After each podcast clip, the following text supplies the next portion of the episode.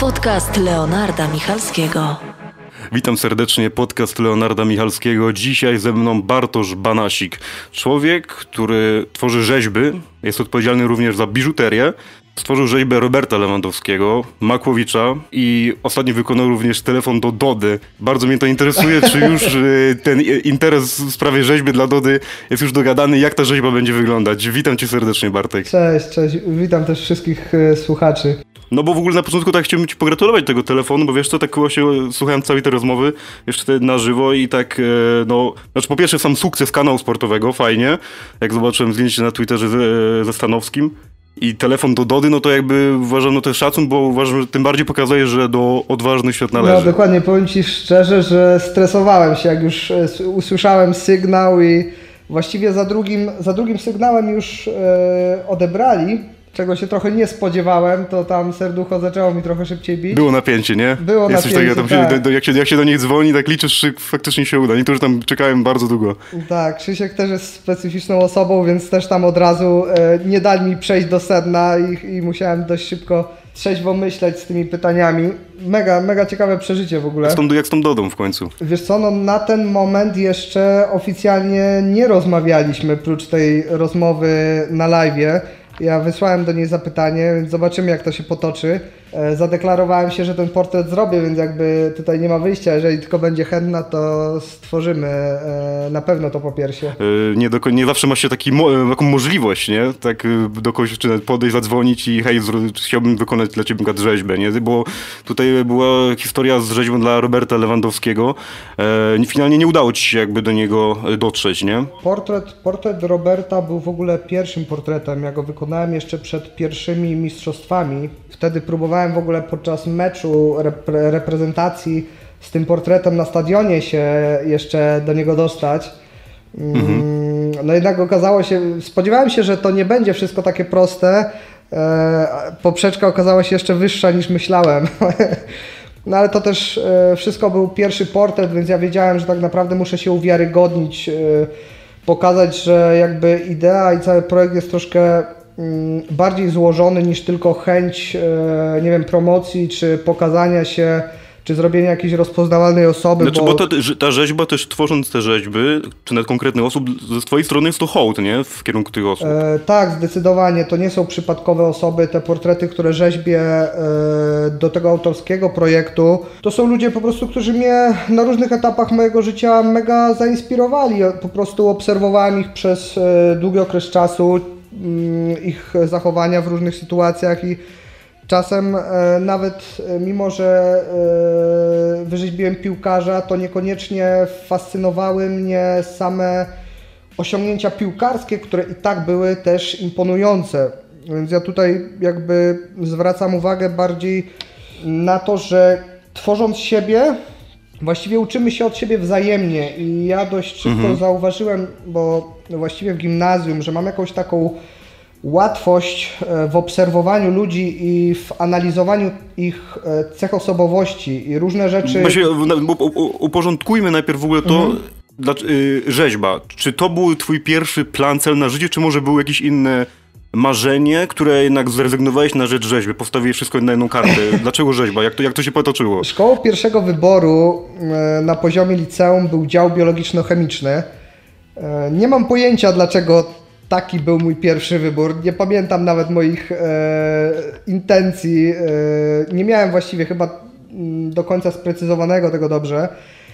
I dzięki mojemu bratu właściwie pojechałem na e, egzaminy do Liceum Plastycznego w Jarosławiu i to był dla mnie szok, bo ja nie zakochałem się w sztuce poprzez nią samą. Ja się zakochałem w sztuce poprzez mhm. ludzi. Ja byłem zafascynowany na egzaminie tym, że ludzie z przeróżnych środowisk, przeróżnych subkultur w jednym miejscu są połączeni sztuką i ja po prostu stwierdziłem, że ja chcę być wśród tych ludzi. Nieważne co oni robią, ja tam chcę przebywać i mój brat, pięć lat starszy, Maciek, to liceum już kończył, jak ja tam dopiero startowałem na egzaminę i nieraz siadałem obok niego jeszcze przed tym wszystkim, próbowałem coś rysować i się mega wkurzałem, że mi to nie wychodzi, to jest brzydkie, nie mam cierpliwości do tego. Więc nie byłem przekonany, że się tak naprawdę tam nadaje, ale byłem przekonany, że chcę przebywać wśród tych ludzi. No dobra, to, ale to na pewno tak wszystko, że tak powiem, nie wyglądało, bo, bo często jak rozmawiam z moimi gośćmi, to powtarza się jednak motyw, że nie do końca na przykład ktoś albo był ktoś na studiach, ale nie do końca mu pomogły, albo ktoś w ogóle zrobił karierę, udało mu się w życiu bez studiów, yy, albo wiesz, ten taki schemat osoby, która w szkole, w liceum siedzi w ostatniej ławce, nie obchodzi ją materiał. Ty jesteś dlatego ty zupełnie innym przypadkiem, dlatego tym bardziej chciałem z tobą porozmawiać, bo bardzo dobrze wspominasz yy, i liceum, i plastyka, i, i bardzo ważne studia są dla ciebie, co podkreślasz, zauważyłem w social mediach. I czy ty teraz na tym etapie, na którym jesteś, faktycznie wciąż masz takie samo podejście? Czy... Tak, tak, zdecydowanie. Ja, yy... uświadomiłem sobie w ogóle, że jestem taką jedną z nielicznych osób, która otwarcie broni studiów, broni liceów i jakby wartości w, też w tej edukacji, bo wiadomo, że można na wiele różnych sposobów zdobywać wiedzę i osiągnięcia i jakby studia nie zawsze są potrzebne, ale w moim przypadku po prostu i liceum plastyczne, i studia częściej po części, że trafiłem po prostu na świetnych pedagogów, sprawiły, że ta wiedza i to doświadczenie po prostu dużo szybciej zdobyłem, bo być może dochodziłbym sam do tych rzeczy, ale robiłbym to znacznie dłużej. A mhm. w momencie, kiedy mam przed sobą profesora czy jakiegoś pedagoga, który ma dużą biegłość w tworzeniu jakichś, jakichś rzeczy i widzę, jak on to robi, widzę, jak do tego dochodzi i zadaje konkretne pytania, on mi to wszystko tłumaczy, no to nagle dostajesz taki, taką sprecyzowaną pigułkę konkretnych informacji. Od kogokolwiek nie? z pedagogów, od kogoś ze szkoły, nie wiem, ktoś, kto był twoją inspiracją, jest, yy, otrzymałeś jakikolwiek feedback na temat tego, co dzisiaj robisz? Z częścią profesorów mam stały kontakt, z niektórymi współpracuję nawet przy większych zleceniach, więc może jest on rzadszy niż jak byłem na studiach, ale mam, oczywiście, że mam. Ostatnio nawet mhm. byłem na Akademii e, Krakowskiej i tam tłumaczyłem młodszym kolegom, jak nie umrzeć w świecie sztuki, jak sobie poradzić. Próbowałem przedstawić takie podstawy w ogóle przedsiębiorczości, bo tego najbardziej twórcom A brakuje. A to właśnie mega ważne w ogóle samozdanie, jak nie umrzeć w świecie sztuki, to w ogóle jakie to jest już tak bardzo od razu nakreślające, jak jednak z czym trzeba się mierzyć. Tak, nie? tak. No, ostatnio była taka dyskusja w social mediach, tam się w, w nią wdałem, że właściwie rynek sztuki w Polsce jest to jest mały straganik, on praktycznie nie istnieje, zestawiając go jakby z globalnym rynkiem. Właściwie... Ale co jest tego powodem? Jak sądzisz w swojej obserwacji? Co jest tego powodem? Wiesz co, no, taki prosty przykład. Czasem jedno dzieło zagranicznego, żyjącego artysty sprzedaje się za równowartość rocznego obrotu rynku sztuki w Polsce, więc... to pokazuje, jaka jest, jaka jest niewiarygodna przebitka, nie? Jednak ta, mhm. no nazwijmy, nasza zamożność jest nieporównywalna. No, wiesz co, jestem właśnie ciekaw, jeśli chodzi o studia też, bo czy to było takie, że jak ty nastawiałeś się na studia, takie, że one mają się nauczyć tego i tego i tego, czy jednak wiedziałeś, że to będzie jakiś taki fundament na studiach, ale resztę musisz jednak zrobić samemu? To jest ciekawa perspektywa, bo ja... byłem zakochany w swoim liceum. Byłem tak szczęśliwy z tego okresu pobytu w ogóle w tym liceum plastycznym. Myślałeś, że nic to już nie przebije. Tak, tak. Ja pamiętam taką rozmowę z moim przyjacielem, siedzieliśmy i kurde, baliśmy się, że studia nie przebiją tego okresu. Na szczęście to zrobiły. Jakby wszystkie te zakresy, w których byłem zakochany w liceum, po prostu półkę wyżej ustawiły, nie? Mhm. I idąc na studia, ja się czułem, jakbym wchodził do świątyni, do świętego miejsca i tak byłem do tego nastawiony. Po pierwszym roku już ten obraz tej świętości bardzo szybko się zaczął zmieniać. Zobaczyłem, że no jednak na tym poziomie już zaczyna to być bardziej, bardziej biznes niż, niż taka wy, wyidealizowana dziecinna, dziecinny obraz rzeczywistości. Nagle, gdy zaczęło, zacząłem obserwować, jak profesorowie między sobą rywalizują, jak przelewają swoje poglądy na temat sztuki, na studentów, jak te konflikty wpływają na relacje między studentami, między profesorami. No właśnie, jak... czy ciebie to nie zniechęciło, nie? Coś takiego. Co, ja to... myślę, że tak jak u większości ludzi były momenty, kiedy miałem ochotę po prostu to zostawić i momenty, kiedy się w tym rozkochiwałem jeszcze bardziej. Ja miałem duże problemy z takim przemawianiem, wychodzeniem do grupy. Na początku byłem dość mocno introwertyczny. Ty tym bardziej w ogóle teraz, zestawiając to z tym, co teraz robisz i twoje social media, to dwa inny świat, więc jednak progres, progres jeśli chodzi o ciebie jako osobę ogromny. Tak, jestem freakiem pod względem pracy nad e, samym sobą, nad charakterem, więc ja wiedząc, że mam braki e, w przemawianiu publicznym, wiedząc, że mam problem z e, przebywaniem w grupie i gadaniem o, o tym, co robię, a mając w perspektywie egzamin maturalny, obronę dyplomu, gdzie to wszystko trzeba jakby się do tego przygotować, mhm. no to stwierdziłem, że najlepsze, co mogę dla siebie zrobić, to się wpieprzyć do samorządu, gdzie będę musiał cały czas wystawiać samego siebie na ten dyskomfort i po prostu się tego nauczę, nie? A studia nauczyły cię reagować na krytykę? Czy może sam jednak w ogóle w końcu... Tak, wiesz co, ta taka umiejętność, nad którą ja pracowałem e, pod względem obserwowania różnych cech u ludzi, sprawiła, że ja już na studiach, w połowie studiów zauważyłem, z czym mają problem i profesorowie, i moi starsi rówieśnicy. I jest kilka takich rzeczy, które twórca mm, musi się nauczyć, żeby w perspektywie życia nie skatować swojego organizmu i psychiki. I dwie takie właśnie mocne rzeczy, to pierwsze to umiejętność przyjęcia krytyki i zrozumienia tej krytyki, oddzielenia takiego bezmyślnego hejtu od konstruktywnej krytyki. Nieraz w pracowni z kolegami e, czasem sobie pociśniemy i zdarza się, że się zagotujemy, wkurzymy, ale jednak nauczyliśmy się analizować, przemyśleć, nawet jeżeli coś mnie zabolało, bo ktoś mnie skrytykował, to mam tą pokorę, żeby przeanalizować, czy to ma sens. No właśnie, dlatego jestem ciekaw twojej reakcji, bo ja na przykład spotkałem się z takimi komentarzami, że chociażby pod rzeźbą Makłowicza, nie wiem, ty jesteś na pewno z niej no, jako autor mega pewnie dumny, nie? Jednak. E, ważna dla ciebie pewnie postać, a potem jest komentarz, że ktoś stwierdzi, że to nie, on nie wygląda jak Makłowicz. I jak wtedy reaguje Bartek?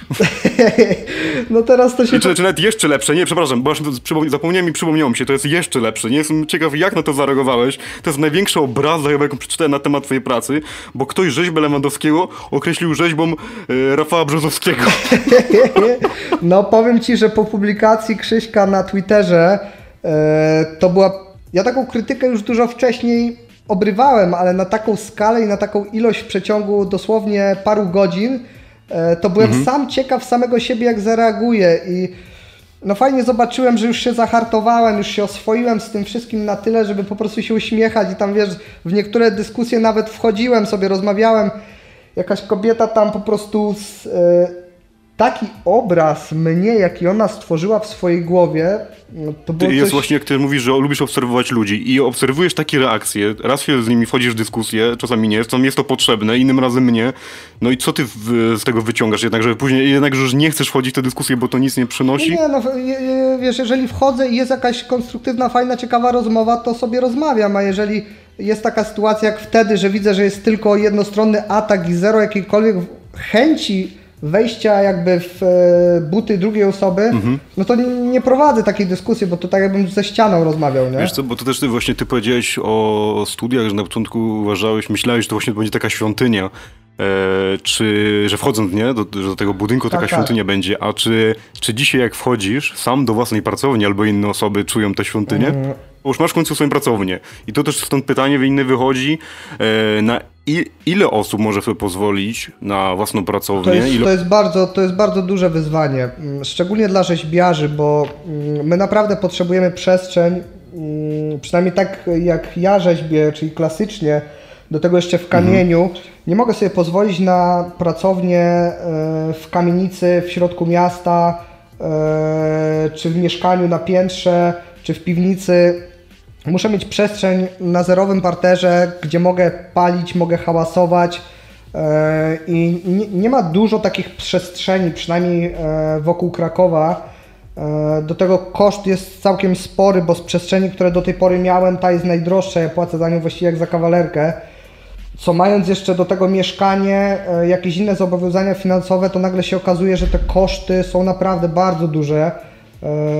I jestem mega szczęśliwy, wdzięczny samemu sobie za ten wysiłek i pracę, którą wkładam, żeby móc sobie w ogóle na taką przestrzeń pozwolić. To jest duże mhm. wyróżnienie móc mieć pracownię, móc ją wynaj wynajmować właściwie, bo jak już ktoś ma swoją przestrzeń, to już jest coś e, pięknego, nie? To mam zdecydowanie dopiero na liście marzeń do odhaczenia, żeby mieć po prostu swoją własną pracownię. Jakie teraz jest kolejne marzenie, które jesteś na etapie odhaczania? Wiesz co, jest ich sporo. No, na ten moment najbliższe to jest e, spotkanie z panem Robertem. E, zobaczymy, zobaczymy, jakie będą następne. No właśnie, bo jesteś mega otwarty, jesteś mega otwarty, od razu jak do ciebie napisałem też, to poczułem taką fajną, e, fajny gest, otwartość. Specjalnie na podcast kupiłeś mikrofon, no to w ogóle coś niesamowite. Także w ogóle no mega sobie to cenię. I też jak przeglądałem e, ciebie w internecie, jak ty funkcjonujesz, przede wszystkim Instagram, jak sobie radzisz w ogóle i TikTok, e, i te rady dla innych, e, i właśnie ta otwartość. I ja jestem ciekaw, czy już też przez to mogła ci się jednak właśnie ta ufność do ludzi, ta otwartość, czy już był tego jakiś efekt uboczny, albo obawiasz się czegoś właśnie? Yy, tak naprawdę to jest coraz lepiej. Z roku na rok czuję się coraz fajniej sam ze sobą, bo mhm. ja to wszystko robię mocno świadomie, analizuję sobie samego siebie i wiedziałem, że jeżeli mam być w tym świecie sztuki, mam mieć coś do powiedzenia i mam być odporny właśnie na tą krytykę, to przede wszystkim muszę być całkowicie szczerym. Bo ktokolwiek, z czymkolwiek do mnie nie wróci, jeżeli jestem szczery, to wiem, że to, co powiedziałem, wyszło ze mnie po prostu, to była najlepsza część mnie z tego okresu, tak samo jak każda z moich prac. Ja jestem świadomy, właściwie kończąc każdą ze swoich rzeźb, ja już widzę rzeczy, które mógłbym poprawić. Ale to też jakby jest taki proces, że zamykasz się. Znaczy, bo wiadomo, no nigdy nie będziemy w pełni zadowoleni z tego, co robimy i zawsze będzie tak, że na, albo na przykład podoba nam się to, a rok później już nie. I to się takie, wiesz, zapętla się to, że zrobimy coś, za piętnaście lat już nie będziemy z tego zadowoleni. Tu jest właśnie tak druga szalenie istotna rzecz do przerobienia dla twórców. Pierwsza to było mhm. właśnie to zmierzenie się z krytyką, a druga jest to takie symboliczne powiedzenie sobie dość. Zostawiam na tym etapie.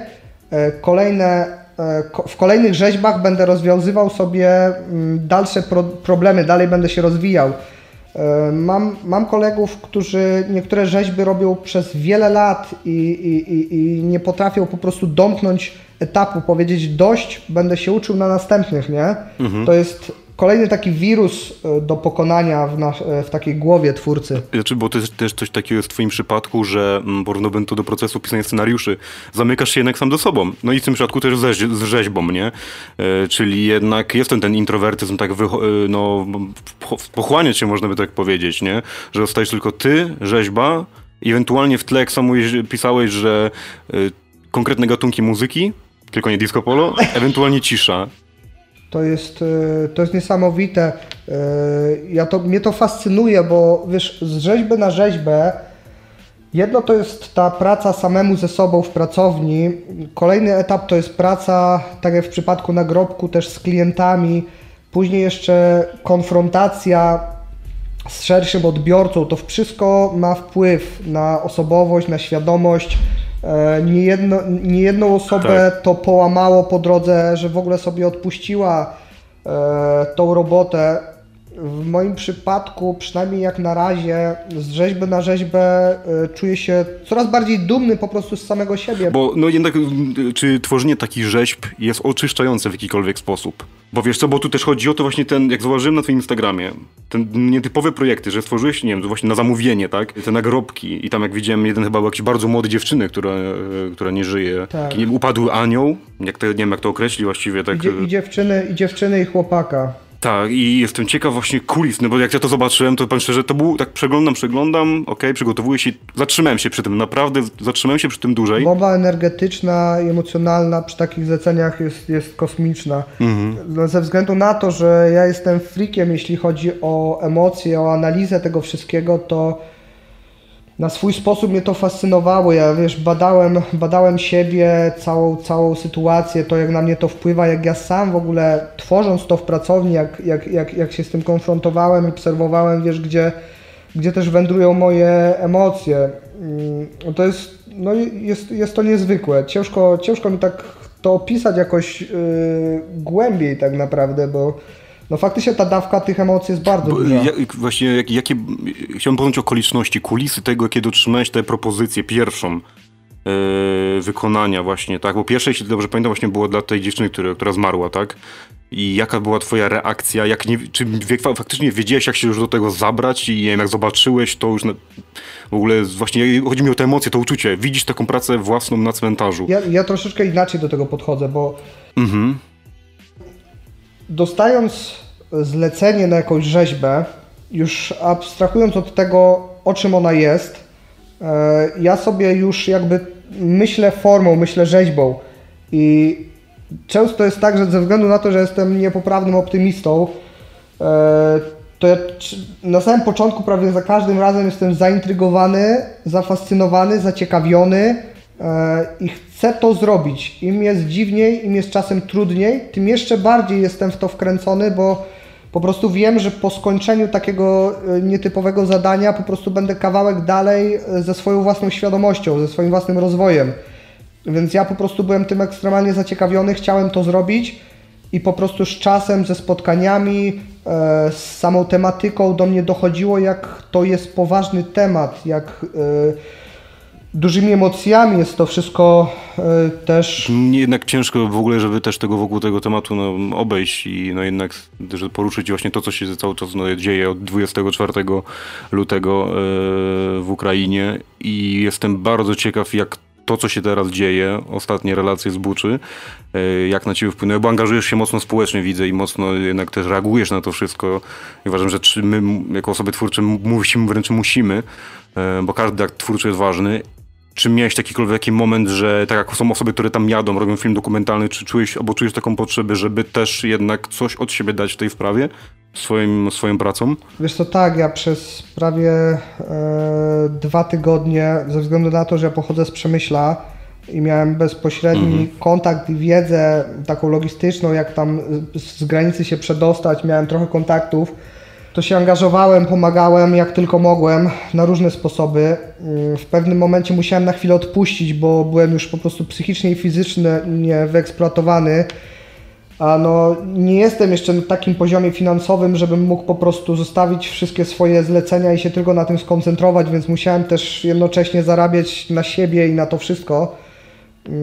Więc no, ile mogłem, to dawałem przez pierwsze dwa tygodnie bardzo intensywnie, teraz trochę mniej, ale dalej tam na swój sposób pomagam, czy to poprzez właśnie licytację, czy, czy kontakt, czy, czy, czy właśnie logistykę, czy chociażby nawet takie najbanalniejsze udostępnianie jakichś informacji. I to, to co się tyczy też mojego pytania właśnie a propos angażowania się, bo jaką my tak naprawdę mamy siłę oddziaływania, chociażby ty czy przez sztukę, ja przez no tutaj między innymi te rozmowy, ile, jaką mamy tak naprawdę, bo nie wiem, czy śmieszą cię banały, że artysta nie powinien się wypowiadać na jakieś tematy, zwłaszcza jak się mówi, że politycznie się nie powinien wypowiadać, bo albo nie właśnie, że aktor jest od grania, jak wiadomo, dupa od czego, nie? I to jest takie, jak ja to coś takiego słyszę, to okej, okay, no są osoby, które zna, nagle z, z, pojawiam się jako znawca od wszystkiego, ale hej, no jednak reagujemy wszystkim jako ludzie, a nie jako twórcy, nie? Oczywiście, że tak. Wiesz co, mnie dość regularnie ktoś mnie czasem zaatakuje e, właśnie o ten temat, że, że nie powinienem się w ogóle wypowiadać e, na takie tematy, e, ale ja wychodzę z założenia, że owszem, e, jeżeli jesteś szczery i nie mówisz, że się na wszystkim znasz, e, to masz prawo się wypowiedzieć na jakiś temat, powiedzieć, co cię, co cię boli, czy jakie masz przemyślenia. Czasem osoba ekstremalnie yy,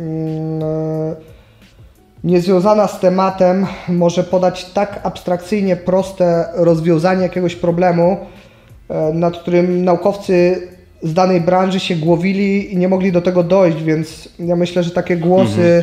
z zewnątrz są mega przydatne, a my jako twórcy z dużą dozą abstrakcyjnego myślenia często możemy wprowadzać wręcz yy, rewolucję nawet w takim postrzeganiu, więc nie uważam, żebyśmy się mieli nie wypowiadać, aczkolwiek uważam, że powinniśmy otwarcie mówić o tym, że po prostu jesteśmy twórcami i, i niekoniecznie musimy mieć rację. Bo takie przeświadczenie, mam wrażenie, jest dość duże, społeczne, że każdy chce być najmądrzejszy w każdym temacie. Znaczy, wiesz, to, to też uważam wynika, no jednak powiem, to nie wiem, czy się z tym zgodzisz, czy, bo to uważam, bo to też ta rozmowa jest, bo to rozmowa nie wywiad, co też zawsze podkreślam. Nie uważam, żeby do końca aktor, kiedy aktor mówi, chociażby aktor czy muzyk, że mam misję, to mam takie misje, ma przede wszystkim e, lekarz, e, pielęgniarki, e, strażacy, e, policjanci, e, I to jest takie według mnie rozdzielanie trochę też tego, że no hej, dobra, fajnie, że udzielanie się to jedno, nie? Ale takie jednak oddajmy pewne rzeczy tym, które osobom, które naprawdę są odpowiedzialne za pomoc innym, a osoby czy chociażby artystyczne, twórcze po prostu mogą robić, robić tyle, ile, ile potrafią. Nie, nie wiem, jak ty to, jak to rozdzielasz, jak do tego czegoś takiego podchodzi, że czy, czy też może jednak czujesz, że masz jakąś misję? U mnie, ja w ogóle pierwsze swoje takie działania społeczne zacząłem już w liceum.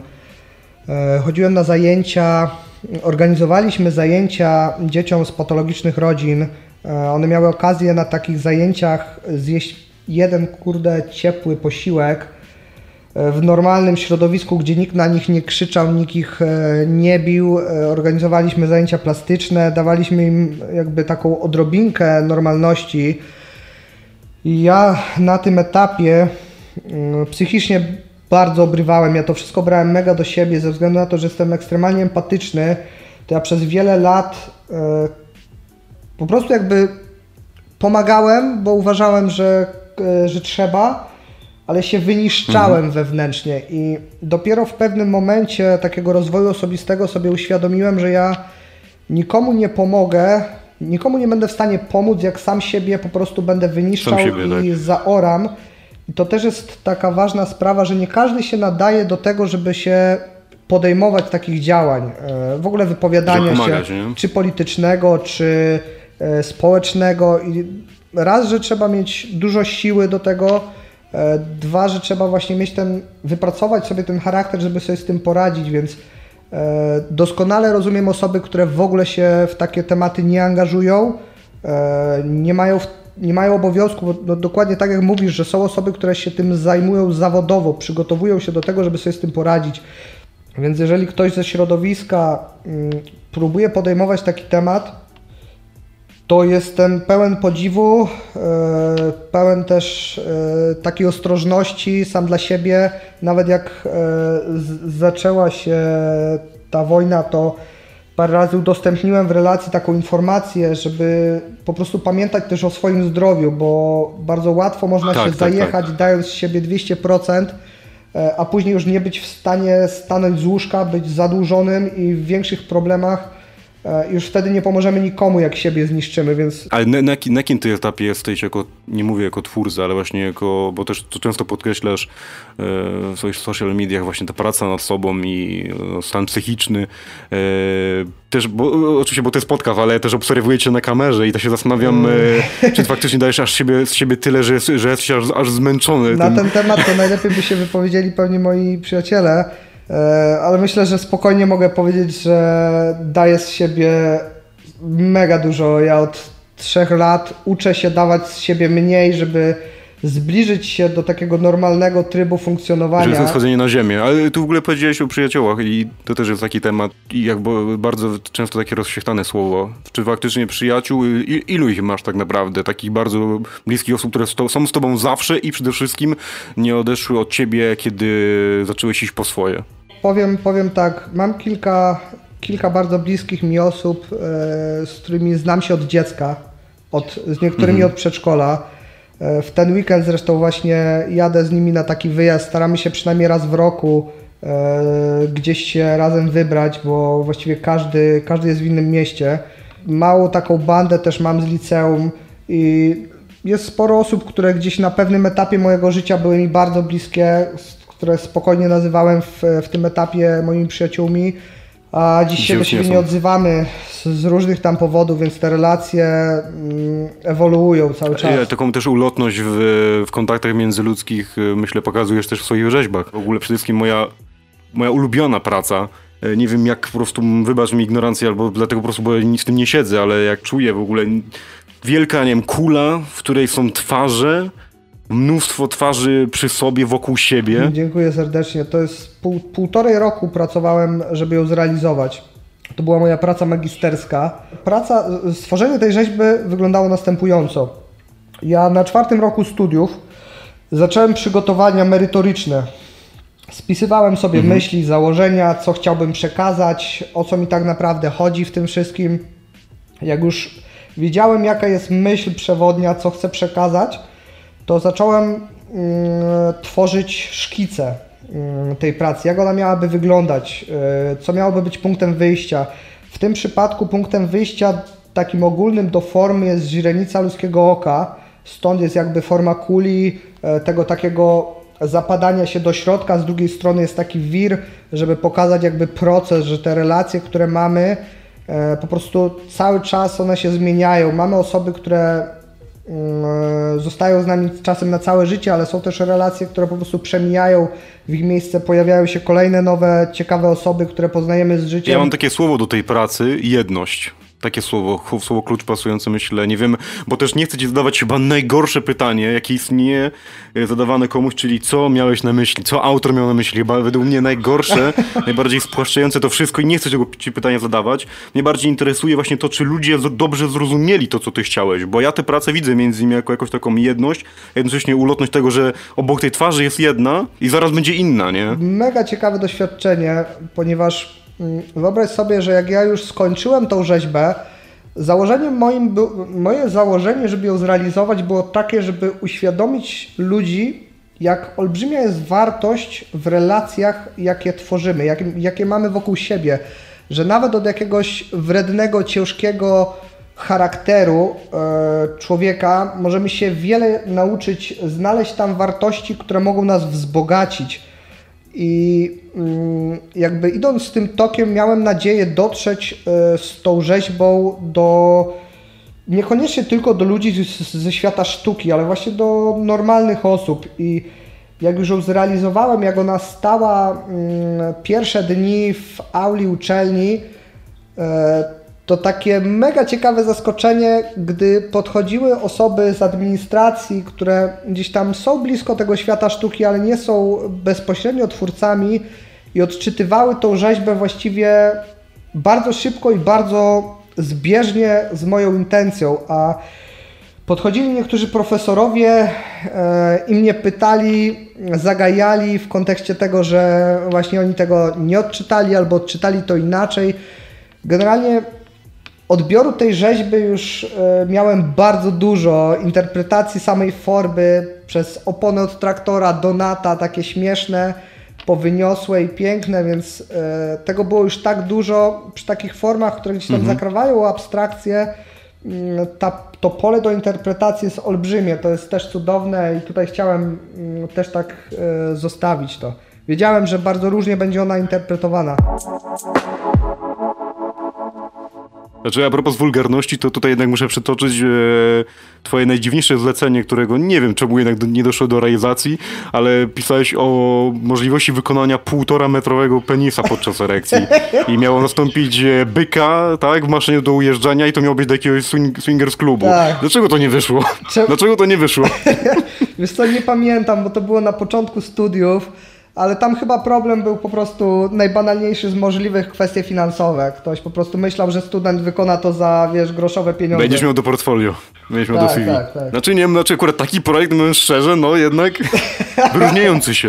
No. Ja jestem ciekaw właśnie dzisiaj, po tych wszystkich tutaj popiersiach, czy dzisiaj byś coś takiego spróbował zrobić jednak, gdyby już były pieniądze? Nie wiem, być może odesłałbym do kolegów, którzy podobne rzeczy realizują. Ale to też jest fajna akurat taka serdeczność z twojej strony, że na przykład... Yy... komuś na przykład, kto, kto przychodzi ktoś z propozycją, a ty na przykład pomówisz, że wiesz co, ale mój kolega zrobi ten, to lepiej i nie, i nie zabierasz tej pracy, tylko dajesz komuś innemu. To też jest takie właśnie, myślę, że fajne, nie wiem, zejść na ziemię, jeśli, kiedy no, jest konkurencja, wiadomo, robisz swoje, nie, ale jednak no, pozwalasz z tym, że no, są też inni twórcy. Tak, oczywiście. W ogóle próbuję też jakby z całym swoim życiem pokazywać te po prostu piękne wartości. Pomaga... Ja uważam, że powinniśmy sobie ekstremalnie pomagać, rosnąć jako gospodarka, jako społeczność w górę, a ta rywalizacja tak naprawdę powinna się zacząć dopiero na poziomie międzynarodowym i to dalej mówię o takiej, wiesz, zdrowej rywalizacji, bo jeżeli ktoś do mnie przychodzi i mówi, że chce rzeźbę w drewnie, a ja dążę do tego, żeby się specjalizować w rzeźbie w kamieniu, no to bez sensu byłoby mi teraz kupować narzędzia do pracy w drewnie, uczyć się semantyki tego materiału, kiedy wiem, że mam po prostu kolegów rzeźbiarzy, którzy po prostu kochają drewno, specjalizują się w drewnie, zrobią to sto procent lepiej i szybciej niż ja, no to czysta radość po prostu przekazać to w dobre ręce i e, po prostu siać dobre, dobry vibe, nie? Cały właściwie ten rok kalendarzowy, połowy następnego jestem zleceniami zawalony pod korek i... Ale i... chciałeś, żeby twoje życie tak wyglądało, nie? Jednak chciałeś, żeby te zlecenia tak, były. To, było, to była jedna z, jedno z marzeń na studiach, żeby dogonić profesorów pod względem jakby zapisanego kalendarza. To jest szalenie... Mm, trudne w naszej branży, w naszej społeczności, tutaj na rynku polskim.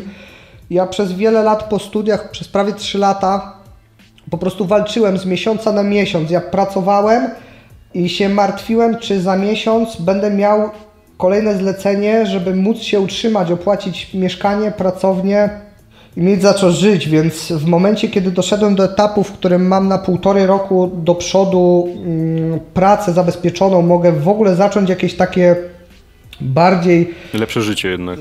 Takie normalniejsze, nawet nie lepsze, takie normalne życie, mhm. no to jest dobrodziejstwo. To jest w naszej branży tak naprawdę złoty strzał, który wiem, że wcale nie musi trwać wiecznie, więc moment, w którym ja powin... mógłbym zluzować, jest momentem, w którym ja jeszcze bardziej się zaparłem, skoncentrowałem i robię jeszcze więcej, żeby zabezpieczyć siebie na być może taki okres, kiedy nie będę tej roboty miał, bo obserwując, wiesz, profesorów, którzy na przykład przez parę lat w swoim życiu mieli roboty więcej niż e, mogli przerobić, właśnie też oddawali swoje zlecenia kolegom, a później nastawał taki okres po prostu, nazwijmy to, posuchy, że przez dwa lata tej roboty nie mieli. To, co sobie odłożyli, to jak zadbali o swoją przyszłość, czy wygenerowali jakieś takie dodatkowe gałęzie, żeby się utrzymywać, determinowało to, że jedni później tracili te pracownie, musieli sprzedawać domy, a inni po prostu budowali jakieś firmy i, i zatrudniają czasem po dziesięciu pracowników. Znaczy, bo wiesz co, chodzi o to mi, że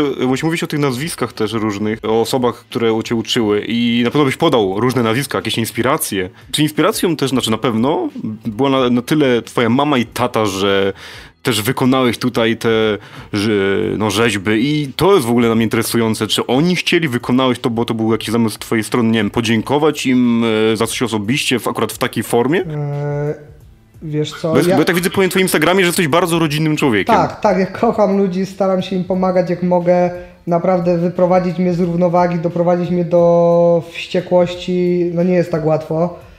Eee, I cały, cały ten projekt z twarzami...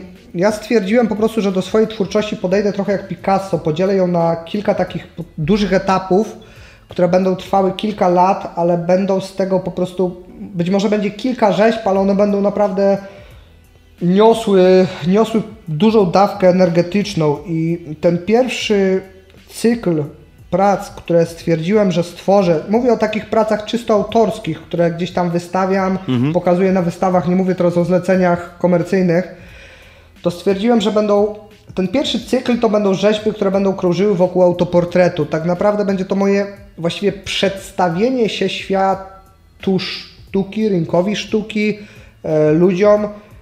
Będę się obnażał w takim pozytywnym tego słowa znaczeniu na maksa, tymi portretami, tymi decyzjami, jakie podejmuję. Wiele osób mnie pytało, czy są na tej kuli. Jak zrobiłem tą rzeźbę i napisałem mniej więcej o co chodzi, to bardzo dużo miałem takich zapytań.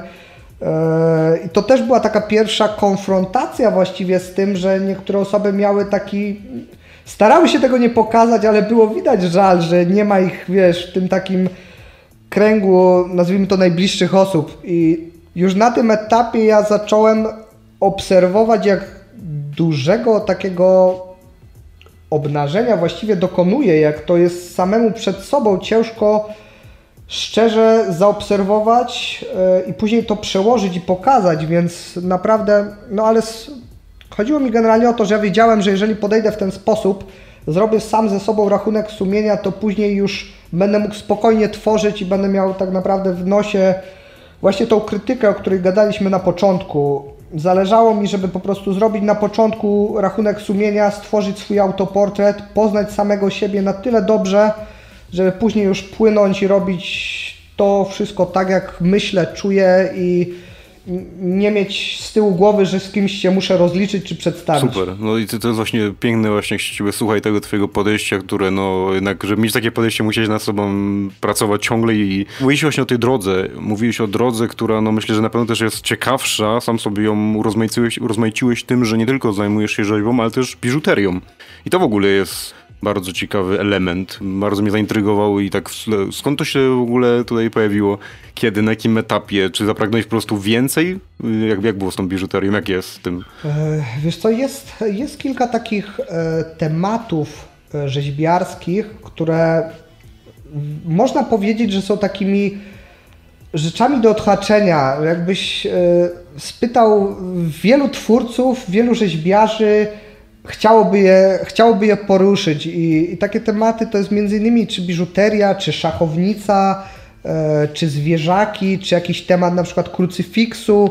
Pomijając same, sama, same jakby treści tych rzeczy, to rzeźbiarsko to są fajne wyzwania. Yy, biżu, w biżuterii yy, jakby u mnie jest troszeczkę yy, jeszcze innych dodatkowych rzeczy, bo jakby tutaj kolejna taka moja wynikliwość jeszcze na studiach. Ja wiedziałem, że uczyłem się jakby od różnych przedsiębiorców tego, że nie można się utrzymywać z jednego źródła dochodu. Sam na swojej skórze, jak próbowałem ruszyć z działalnością gospodarczą, przejechałem się tak szybko i tak mocno.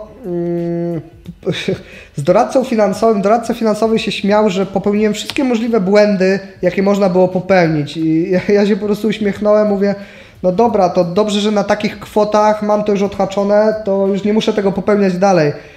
I jakby większość przedsiębiorców mówi, że trzeba mieć kilka źródeł dochodu i niezależnych od siebie i w momencie, kiedy jedno kuleje, to tamte dodatkowe mogą ci pomóc po prostu przetrwać ten okres. A to biżu, biżuteria jest pod tym względem bardziej, pod jakimś względem bardziej opłacalna niż rzeźba sama w sobie? Temat, który jestem w stanie tak poprowadzić, żeby część elementów składowych przekazywać dalej, żebym nie musiał sam wszystkiego po prostu wykonywać. Bo jakby ten zarobek do tego to jest jedno, ale jestem ciekaw właśnie, czy jakie jest twoje jakby podejście do spełnienia i takiej radości, w ogóle cieszenia się z tego, o tym też zapominamy, że zrobimy coś, ale ten czas, żeby się tym cieszyć.